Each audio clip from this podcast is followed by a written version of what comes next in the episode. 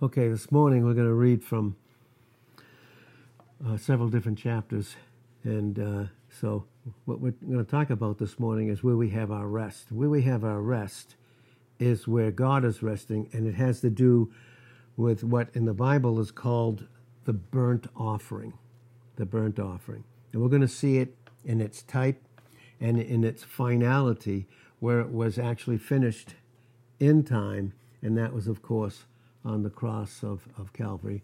And that would go into these amazing truths that, that we need to, to understand and continue to grow in of propitiation, substitution, and reconciliation, and the fact of what that substitution and reconciliation went into.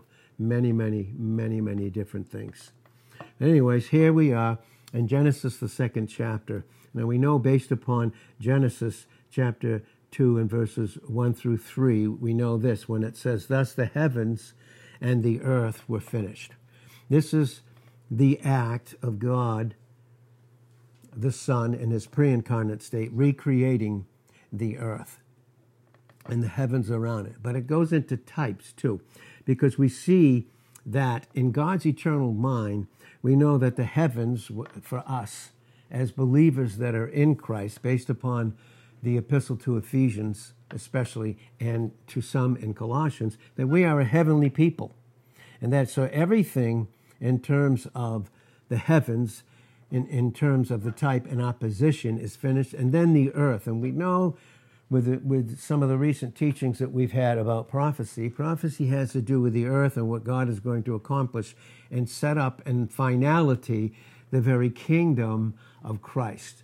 So, that's what it's teaching here, not only here in Genesis 1, 1 through, in Genesis 1, 1 through 31, we will see that, but we also know this in the type that all was finished, and then it says, in all the host of them.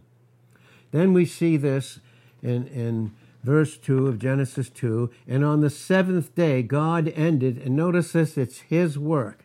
He ended it. Seven, obviously, is a number that we have for completion the seventh day was the day that Jesus rose from the dead, and that's when the church actually began. And it's known as, so Sunday, really, in all actuality, as far as the eternal mind of God is and His Word, is the first day of the week.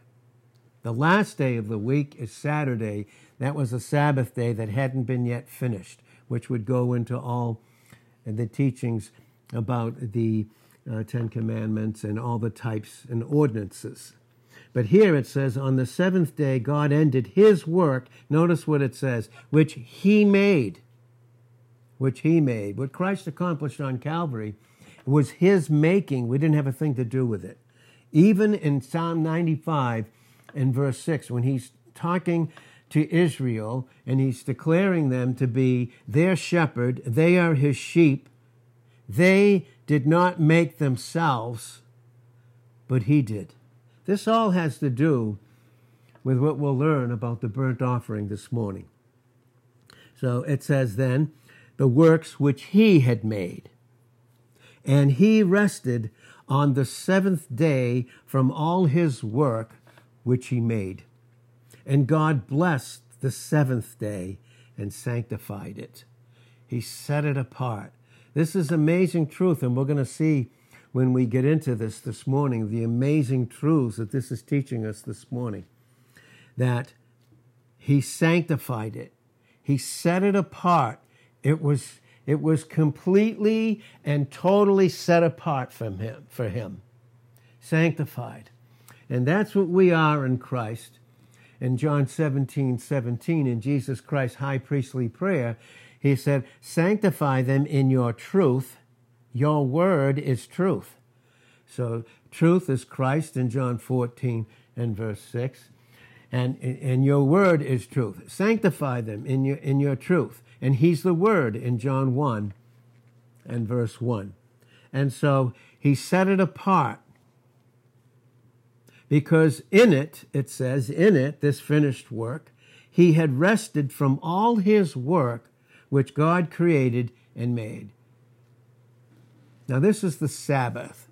In the Hebrew, it's the, the, the Sabbath, but here it's the Sabbath.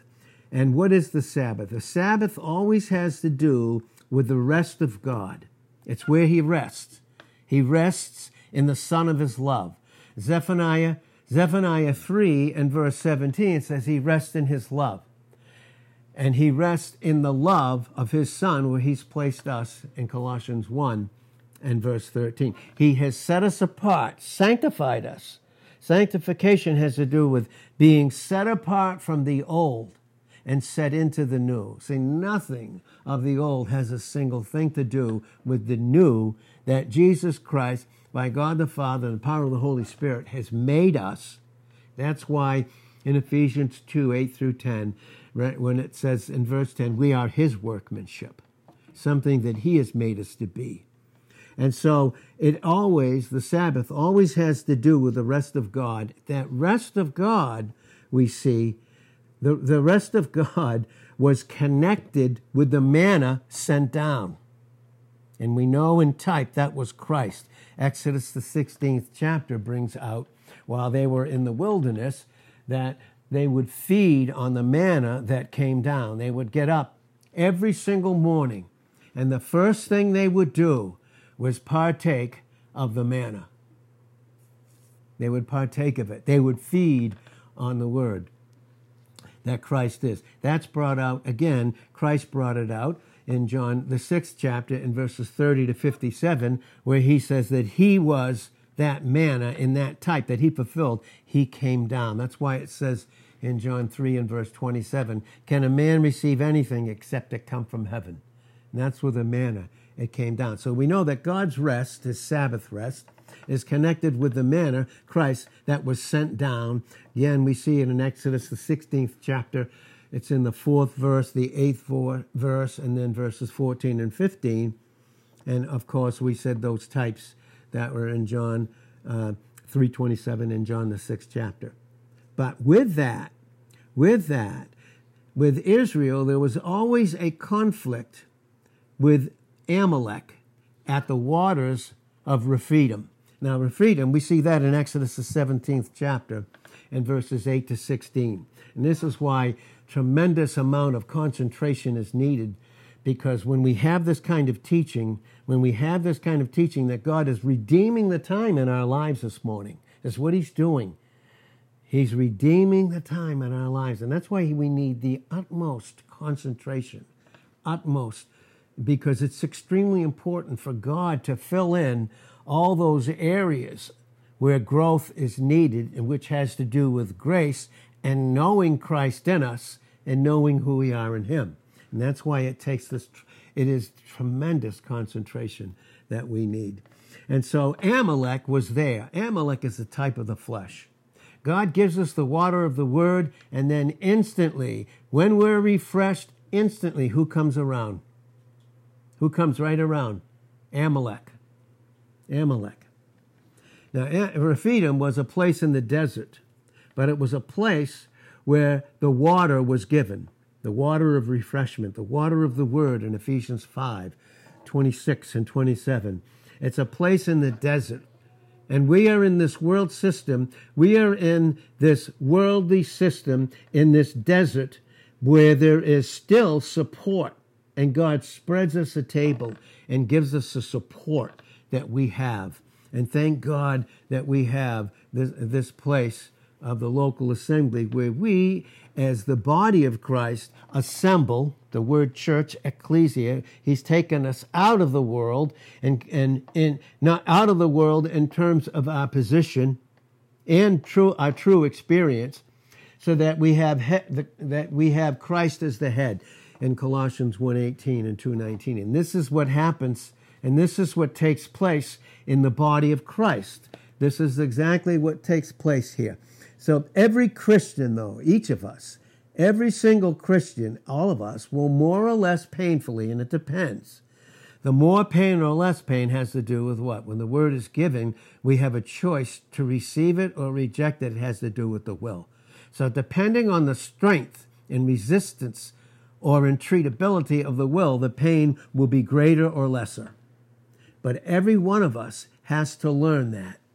We have to learn what our own heart is, what our own mind and emotions are apart from Christ. This goes into that separating, sanctifying process because sanctification always has to do with separation. That is exactly what it has to do with a separating process constantly. Now we've been separated positionally, but now through through growth and through the word, it's to enter into an experience. We have this experience of it being separated through receiving not resisting, but through receiving truth. That's what what makes it so extremely important in relationships, especially in marriage, where the husband learns how to take initiation. It's not that the wife and the husband don't know certain things and agree, but always, in terms of submission, the husband initiates, the wife submits and receives in that process.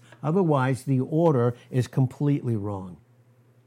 This is, goes into this in terms of marriage.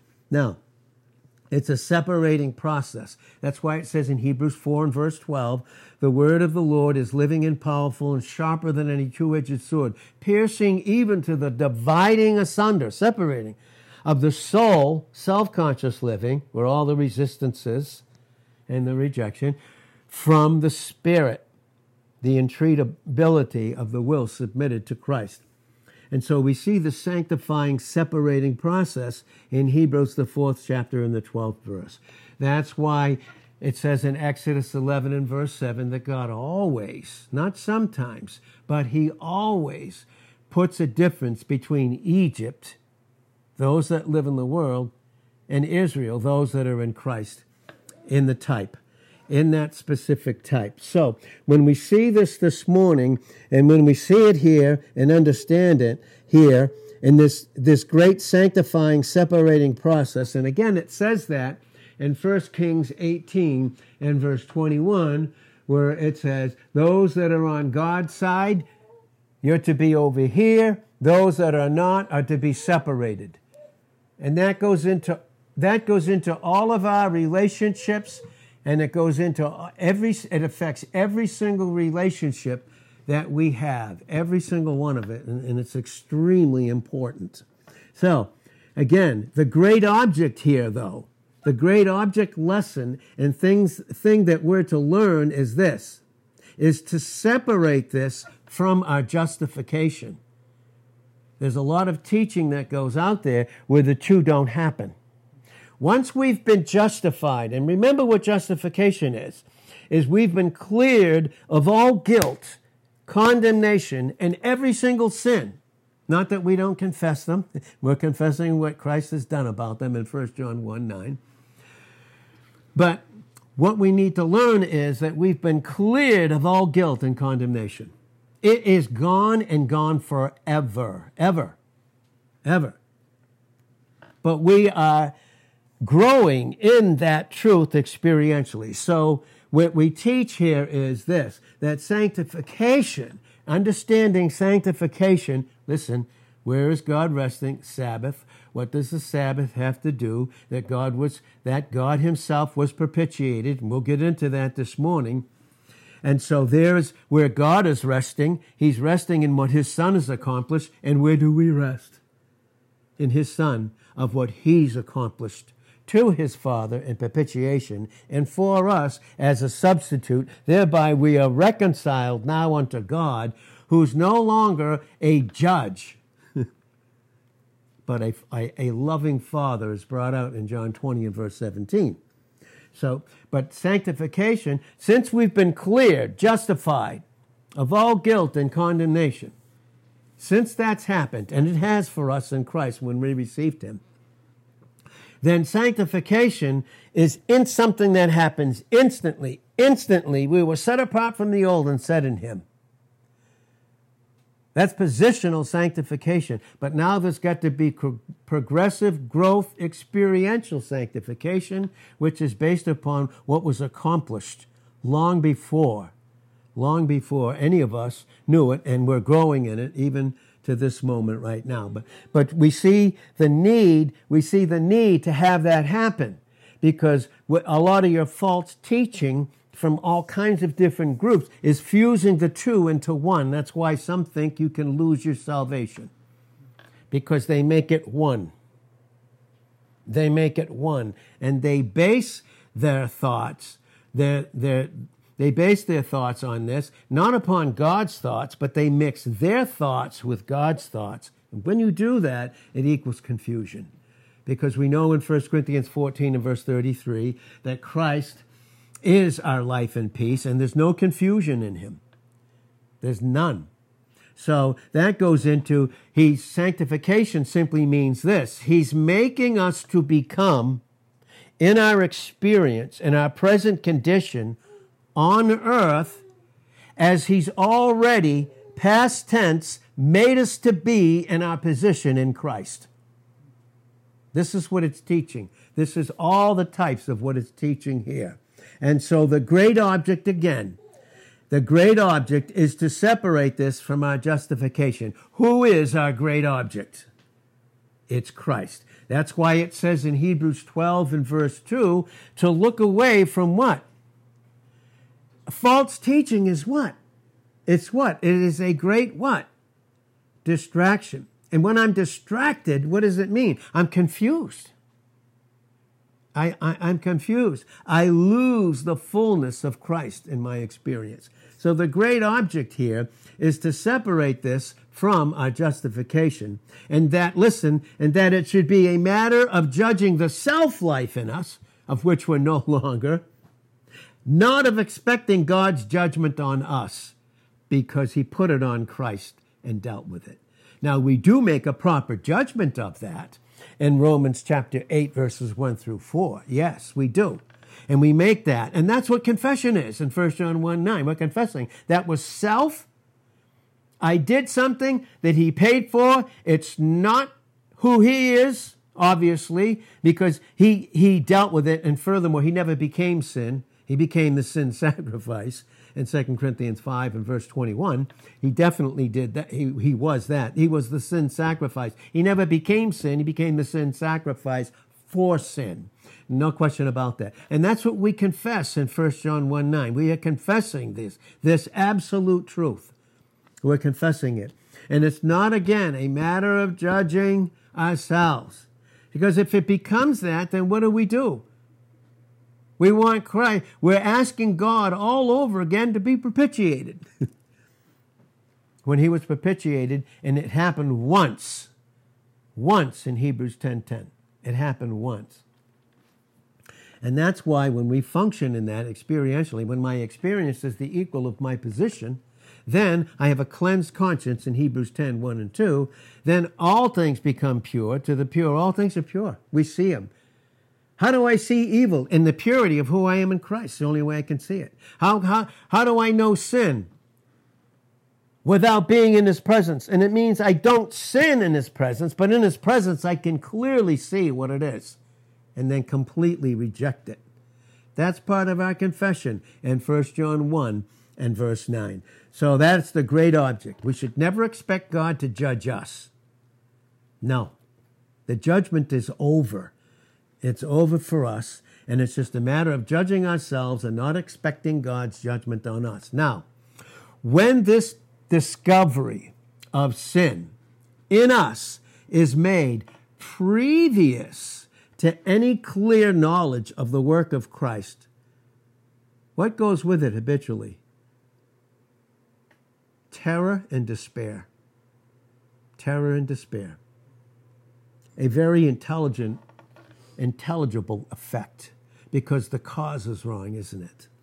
And with every cause, there is what? There's an effect. And so, previous to that can be very difficult. But when after that knowledge of what's been accomplished to the Father in propitiation for us as his as the substitute and thereby us being reconciled and understanding what love has accomplished on Calvary when after that knowledge the sin is, is more deeply hated and abhorred, but it is not with terror.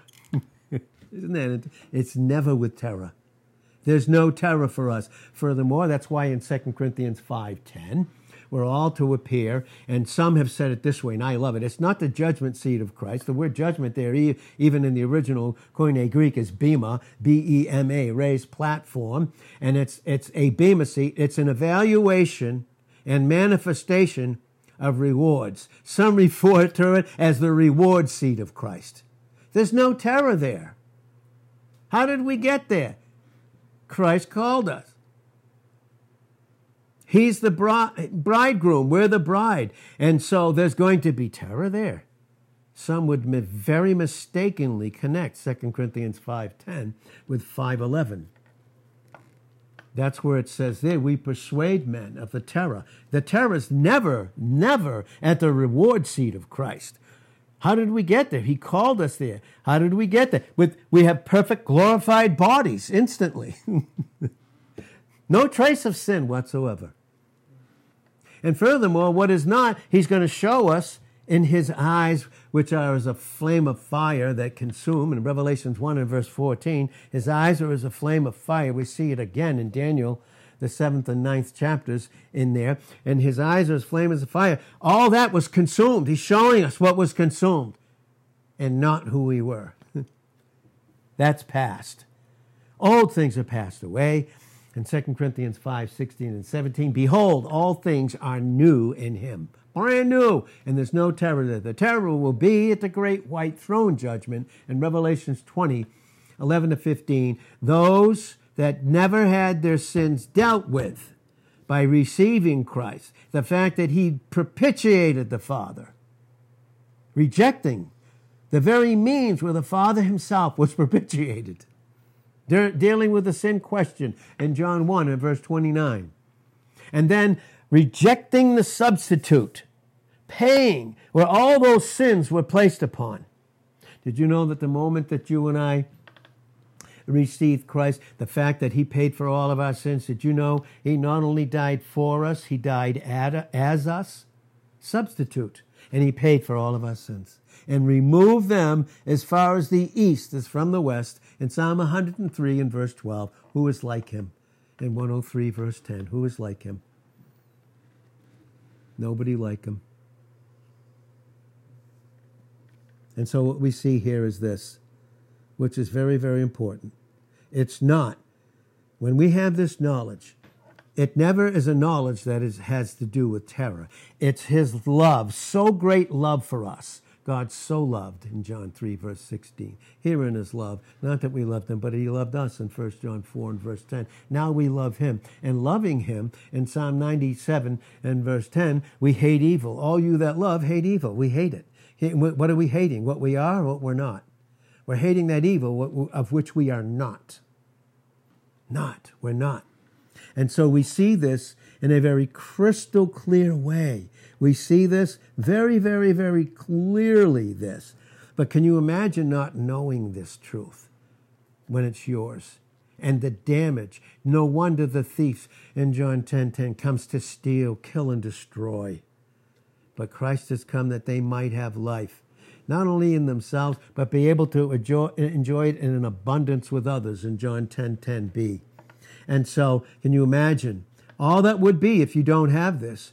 Okay, if you don't experience love, who Christ is, and what he's accomplished, what is left? It's fear. It's fear. When you function in fear, what motivates fear is pride. Now you're trying to do something which you and I, in absolutely any way, cannot do what only his son done. That his son did. That's why he had to come from heaven. He bridged the gap. God's perfect holiness and righteousness, his integrity, his justice, which was offended. Who could bridge that gap for any of us? And Christ did. He took away all the distance between us. There's no distance between God and us. That's why it says in Job 36 and verse 7 He never removes his eye from the righteous. And that's who we are we have a right standing in him based upon Romans 5, 1 and 2, and follow it all the way down to the 21st verse. So we see this that it's not only terror, if we don't understand and experience this, it's terror. And is there any fear in love in 1 John 4 and verse 18? No. Why? Because as Christ is, so are we. We're to have boldness in the day of what? Judgment. Is that our day? No. Christ was our day on Calvary and he dealt with it. He dealt with it. There is no judgment for us because he took it upon him. And we see this clearly in we see this as a result. First it had to be the burnt offering. That's why in John 8 29, Romans 15 3, he always did those things that pleased him. First and foremost. God first. And so then, then all that would be, if we don't have this knowledge and experience it, would be what? Terror to what? Our, our condemnation. But is there any for us in Christ in Romans 8 1? No. But you know what he brings in? we have, because based upon the new character that we each of us have in Christ, we have a loathing condemnation of that sin itself, but not identifying ourselves with it. That's what confession does. It separates it. In 1 John 1 and verse 9. Now we turn to um, Genesis 22. In Genesis 22, it says in, in, verse 1 And it came to pass after these things that God did test. If you see tempt, cross it out, put test. We know that God never tempts. Tempting has to do with evil, something God never does in James 1 12 and 13. To test Abraham, test his, test his obedient faith and depending on Christ and nothing in himself or anyone else, and said unto him, Abraham, and he said, Behold, here am I. You see, God speaks to us, doesn't he, individually? Through his word, he does. It's very individual what he's accomplished for us in Christ. And he said, Take now your son, your only son Isaac, who was a type of Christ, whom you love, and you love him. He's your firstborn. All the promises have to do with him. Everything about you is him. Now take him and get you to the land of Moriah and offer him for a burnt offering upon one of the mountains which I will tell you of. Notice how God spe- specific he is. He tells them where to go to have this knowledge known and experienced. He never leaves our choices up to ourselves because we're like sheep and we know what sheep do. And the four things they can't do they can't feed themselves, guide themselves, protect themselves, or clean themselves. They can do none of those things. It's all up to him. So Abraham, notice this in verse 3, rose up early in the morning. Notice that. Early in the morning and saddled his animal and took two of his young men took two of his young men with him, and Isaac his son took the wood for the what? Burnt offering. He rose up and went unto the place. Notice this the place which God had told them. Of course, our place is our proper image, and that's in Christ. That's why the book of Ephesians, some 86 times in that book, it's in something, in Christ, in Him, not in sin, not in sins, but we're in Him positionally. Then on the third day, notice how it's the third day. What day did Jesus rise? He rose on the seventh day, the first day, a brand new week for us, a brand new life in him, unto the place. And he, the third day, Abraham lifted up his eyes, saw the place afar off. Abraham said unto his young men, Abide here with the, with the donkey, and I and the lad will go there and worship. And notice what he said, and come again to you. He said both of them were going to come again. See, he believed it. He believed it before it happened, but that it still doesn't do, do away with the test of obedience. And Abraham took the wood of the burnt offering, laid it on upon Isaac his son. He took the fire in his hand and a knife, and they went both of them together. They were both operating in faith. Faith obedience had nothing to do with their feelings. And Isaac spoke unto Abraham his father and said, Father, and he said, Here am I, son. He said, Behold the fire and the wood, but where is the lamb for a burnt offering? And Abraham said, My son, God will provide a lamb, uh, provide himself a lamb for burnt offering. That's propitiation dealing with the sin question. That happened between the Father and the Son. Furthermore, even the only the only part we had on, on the cross of Calvary, which has to do with the altar, and again that's brought out in Exodus 25, 17 to 22. The, our sins were on him. That's it. Period. So they both went of them together. They both agreed with the word of God. You can't go further with someone. You can't make them go. They can't make you go. But you can both go together when you have one mind. That's what makes it vital in marriage with the initiation of a husband and the response of, of the wife. It's very, very clear. And even things that need to be worked out, still, it's never apart from the husband initiating and the wife responding, not trying to take control in a situation, even, even if there's not agreement in it. Don't ever give up initiation. Now, here, this has to do with bringing out, but God providing Himself a lamb for a burnt offering. This goes into expiation. Expiation. Expio in the Latin. And I don't want to get into it because it's pretty much a dead language, by the way.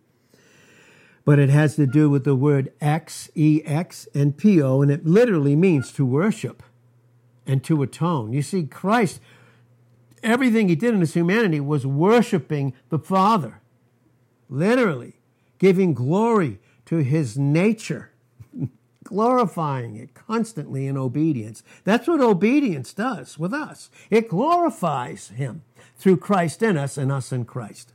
It glorifies him when we function in obedience, loving obedience, loving initiation, initiation, loving response. Yes. To atone, it means. It means to appease. To appease. To atone for it. For, for, and it means to be merciful, to be propitiated, to make satisfaction. To make satisfaction. Of course, the Father had to be satisfied with what the Son was accomplishing before he could ever give him as a substitute for us. So that we know how sure it is and how satisfied God is himself with his Son that he gave to us as a sacrifice and as a substitute and then we become reconciled to him and what when i'm in christ experiencing christ who is my life, I experience what? A loving Father. A very loving, merciful, highly satisfied Father. And so, what does it mean? It means to extinguish the guilt of. The guilt of a crime, to extinguish it. And it's followed by subsequent acts of worship, and you know that has to do with love. Love always has to do with worship. Worship always has to do with love. And who does that have to do with? God in 1 John 4 8 and 16 is love. He is love, you see. And so it's worship by which the obligation to punish the crime is canceled. He canceled it in terms of responsibility and accountability on us and put it on his son in our place. That's positional truth. That's positional truth. That's Colossians 2 14 and 15. So it means to expiate or to appease, to do away with, to extinguish guilt that is associated with crime as condemnation, and to perform some act which is supposed to purify the person who is guilty. That's why we don't have any. There's no condemnation because there's no guilt about who we are in Christ. Again, in Romans 8, verse 1. And so the primary sense of being guilt free is what? Peace. And how many Christians can say honestly in their relationship with God through Christ that they have peace experiential? And that's what's missing when we don't know this truth. We can never have peace. That's why some think they have to continue to do things for God to keep the peace when it's already kept. Because Christ in Ephesians 2 and verse 14, He is our peace, and we are already accepted. We're already placed in God's, the perfection of God's satisfaction. We're already placed there. And that love that was injured, that love and that justice was injured. So when you see love and justice, and justice when it was injured and offended, that's what came out, wrath, because that's all that could come out wrath. And that's what was poured out. Jesus wasn't being punished on Calvary, God's wrath was being poured out on him. Because, my God, what would have happened if it was poured on each of us individually? And it wasn't. Thank God for that. And so we have that beautiful picture of what he's done for us in Christ. Scores of scriptures we don't have time to get into, but that's why we have a purged, a cleansed conscience in Hebrews 10, 1 and 2. We have that, a cleansed conscience. And not only that, we, my, I, my conscience now is absolutely pure because who's the means of my purity? It's Christ. And what I done, what I've done, what I did or what I didn't do is, is gone and not even an issue any longer. It's because it's been dealt with. God's wrath consumed it. It's gone. Again, that goes into the two lots in Leviticus, the 16th chapter. So we have a pure conscience. And now, with a pure conscience, we have his forgiveness procured. And to be procured means to obtain and purchase. Christ, he obtained, and, and what did he do? He purchased our forgiveness. We were bought with a price in 1 Corinthians 6 19 and 20. We're not our own. He made us in, in Psalm 95 and verse 6. We are made new in Him in 2 Corinthians 5 and verse 17 when there wasn't a thing we could do, and that's why grace is always in the passive voice. Always.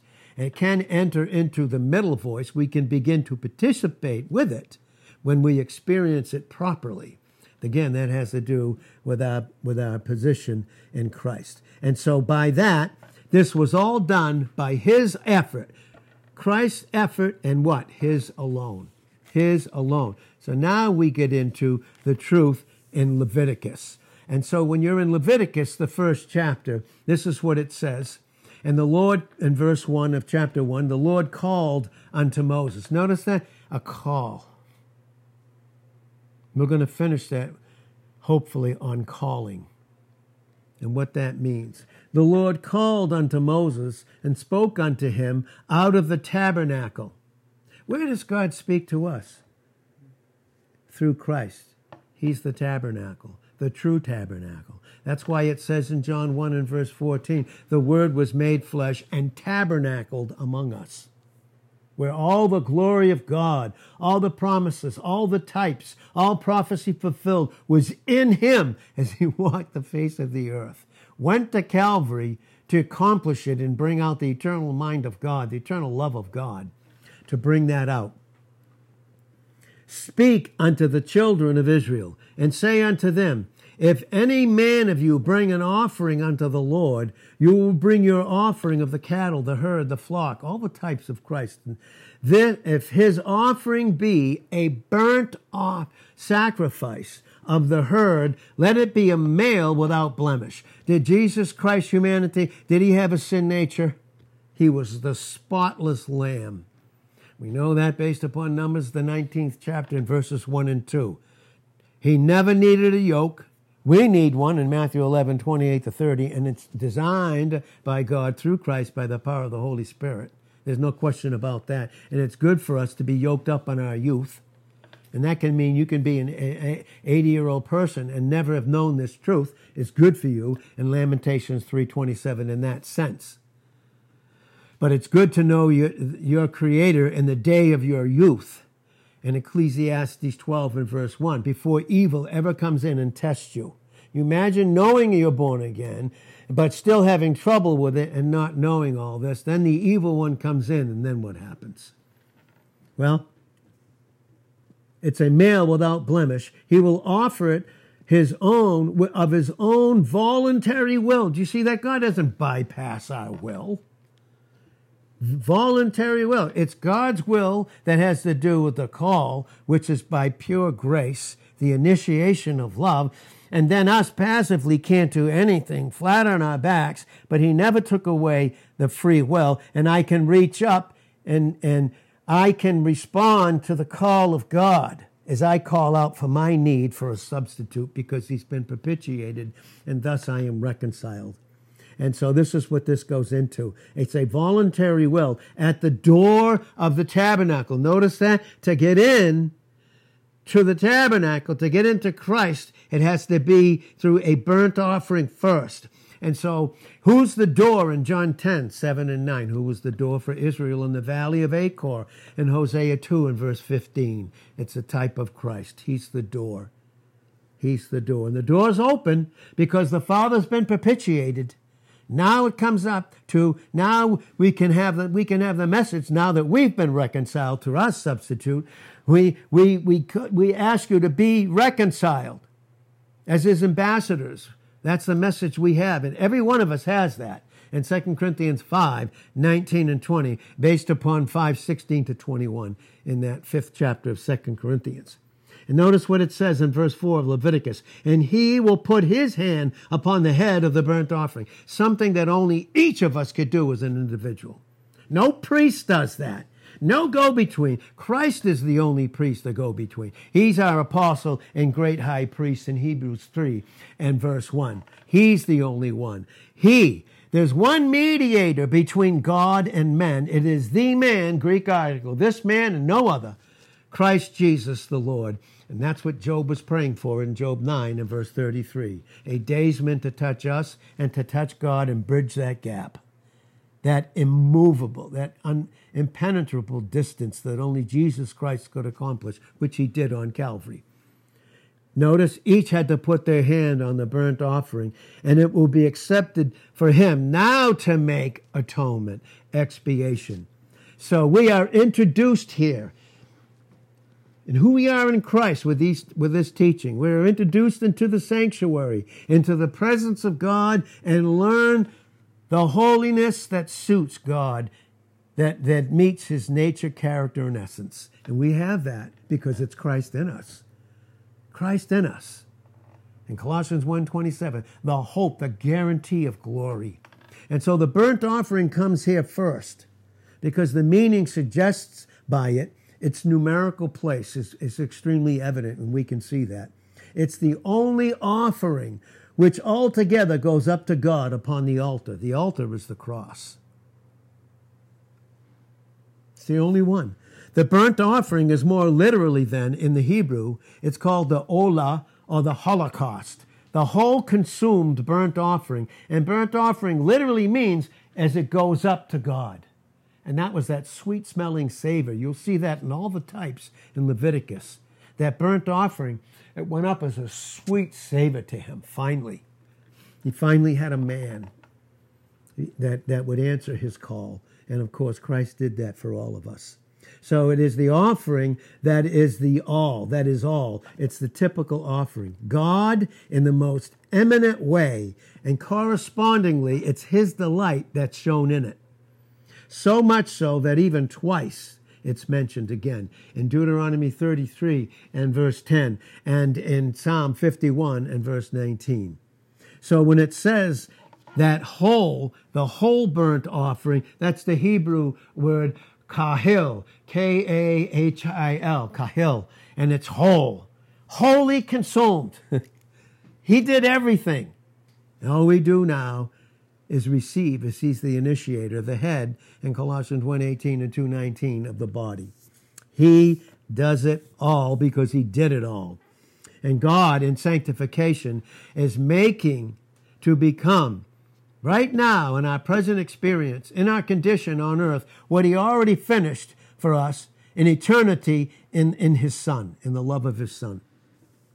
He never sees us outside of that, you know. He never sees us outside of how much he loves his son in us, in us and his son. So the altar really then derives its name from it. The fire of it, we see, was to never go out. They were to never let the fire go out of that offering, that burnt offering. It was to never, ever go out. It was never to be allowed to go out. That's in Leviticus chapter 6 and verses 12 to 13. It was never to go out. And it is why? Because it's the basis of a peace offering. When I don't understand burnt offering, when I don't understand propitiation, which led to substitution and reconciliation, the fire of his love goes out. Now I feel like I have to do something, or someone else has to do it for me. It's never to go out because it has to do with a peace offering. And that is what, what it is in proportion to which that meal, the meal offering, some, it's meat, but it's really the meal, and the meal was pounded and grounded down. And that's what happened to Christ on Calvary. A fine, it was very fine. And the drink offering poured out. That was to be offered. Everything here, everything, as we begin to close this morning, everything marks this as indeed and in the fullest sense the first of the offerings that go into this reality in the book of Leviticus, in that book. So finally, we will turn, as we uh, close this this morning, we will turn to Psalm, the 40th chapter. The reason we're turning to Psalm, the 40th chapter in, in our in our Bibles and as we learn and understand these incredible truths that, that were always ours, but maybe for the first time we're experiencing them in the love of who God is in Christ for us. But when we see this in this particular psalm, Psalm 40 is the burnt offering psalm. It's the burnt offering psalm. And what does this teach us this morning? It teaches us that self deliverance is indeed impossible. Self deliverance is indeed impossible for any besides himself in this place into which he has come is the only one that could do it. Otherwise, the miry clay would prevent any effort of this kind being effectual. Any of it being effectual. But, but, this patient sufferer, that's who Christ was and is. He was this patient sufferer, mediates no escape other than himself. That's why it says in Psalm 40 in verse 1 this is spoken in the very spirit of Christ and what he's accomplished. I waited patiently for the Lord. Do you remember when he cried out in Matthew 27 and verse 46? Fulfilling the, the prophetic psalm of Psalm 22 and verse 1 My God, my God, why have you forsaken me? Yes, God had to forsake him, but did he answer his prayer? Did he? Yeah, it's you and I, and him and us. When he rose, he rose, and we rose with him. In Romans 8 11, we rose right with him. Positionally, but now we're to experience it. We rose. I waited patiently for the Lord, and he inclined unto me and heard my call. See, there was no escaping. He had to endure that. He had to wait patiently in the midst of extreme torture and horror. He brought me up also out of a horrible pit, out of the miry clay. He couldn't get away from it. It had to do with his Father and propitiation. Had to do with us as, as, as to, for him to be the substitute, the only means whereby we would be reconciled. And he did. He brought me up also out of a horrible pit. The horrible pit there in the Hebrew is a pit of noise. How many bad teaching and voices? In 1 Corinthians 14, 6 through 11. And those voices, if it's not the one voice of the shepherd in John 10, 3, 14, and 27, if it's not his one voice, then the many voices come in. Those many, many voices, and it, it just comes to, to be a pit of noise, which there's no escape. But he brought me up out of that miry clay, trying to do something that he's already done, and he set my feet upon a rock that rock that Christ is in Matthew 16 and verse 18. He inclined unto me and he heard my cry. He did. He put, he took me out, set my feet upon a rock, and he established my goings. Who does that? Christ does that. And he put a new song in my mouth. It's no longer, I'm guilty, help. It's, I'm free, thank you, Lord thanksgiving, the sacrifice of praise now. We give a sacrifice back, but it's of praise and thanksgiving in Hebrews 13 and verse 14. And furthermore, he will join us, Christ as one of us, and we're one in him, obviously. And he's our, the means of our oneness in John the 17th chapter in verses 11, 20, 11, 21, and 22. But he joins with us singing to his Father. And that's brought out in Psalm 22 and verse 22, in Hebrews 2 and verse 12. We, he sings with us. He sings with us. He leads us in that song. I'll put a new song in my mouth. From now on, that comes out as just praise because it has all to do with His glory. It's no longer corrupt communication in Ephesians 4 and verse 29. No. He put a new song in my mouth, and then many will see that. Many will observe how I behave and will, will reverence and will put their trust in the Lord. Blessed is the man that makes the Lord his trust and respects not the proud, nor such as turn aside the lies, but God's thoughts in place of them. And so, Lord, many, uh, many, O Lord, my God, are your wonderful works which you have done, you alone, and your thoughts, which are your thoughts alone, that you've made mine in Christ, to usward. They cannot even be reckoned up in order unto you. If I would declare and speak of them, they are more than can be numbered. So sacrifice and offering you didn't desire. No, they're only types, waiting to be fulfilled, who would come and fulfill that desire and please the Father. You didn't want that, but my ears have you opened, my ears have you dug. We brought that out in Exodus 21 and verse 6 brought out again in Hebrews, the 10th chapter, verses 5, right to the end of that chapter, but specifically through Hebrews chapter 10, verses 5 to 14, brought out very beautifully there. And then, you didn't desire that. My ears have you opened in terms of obedience to become the burnt offering.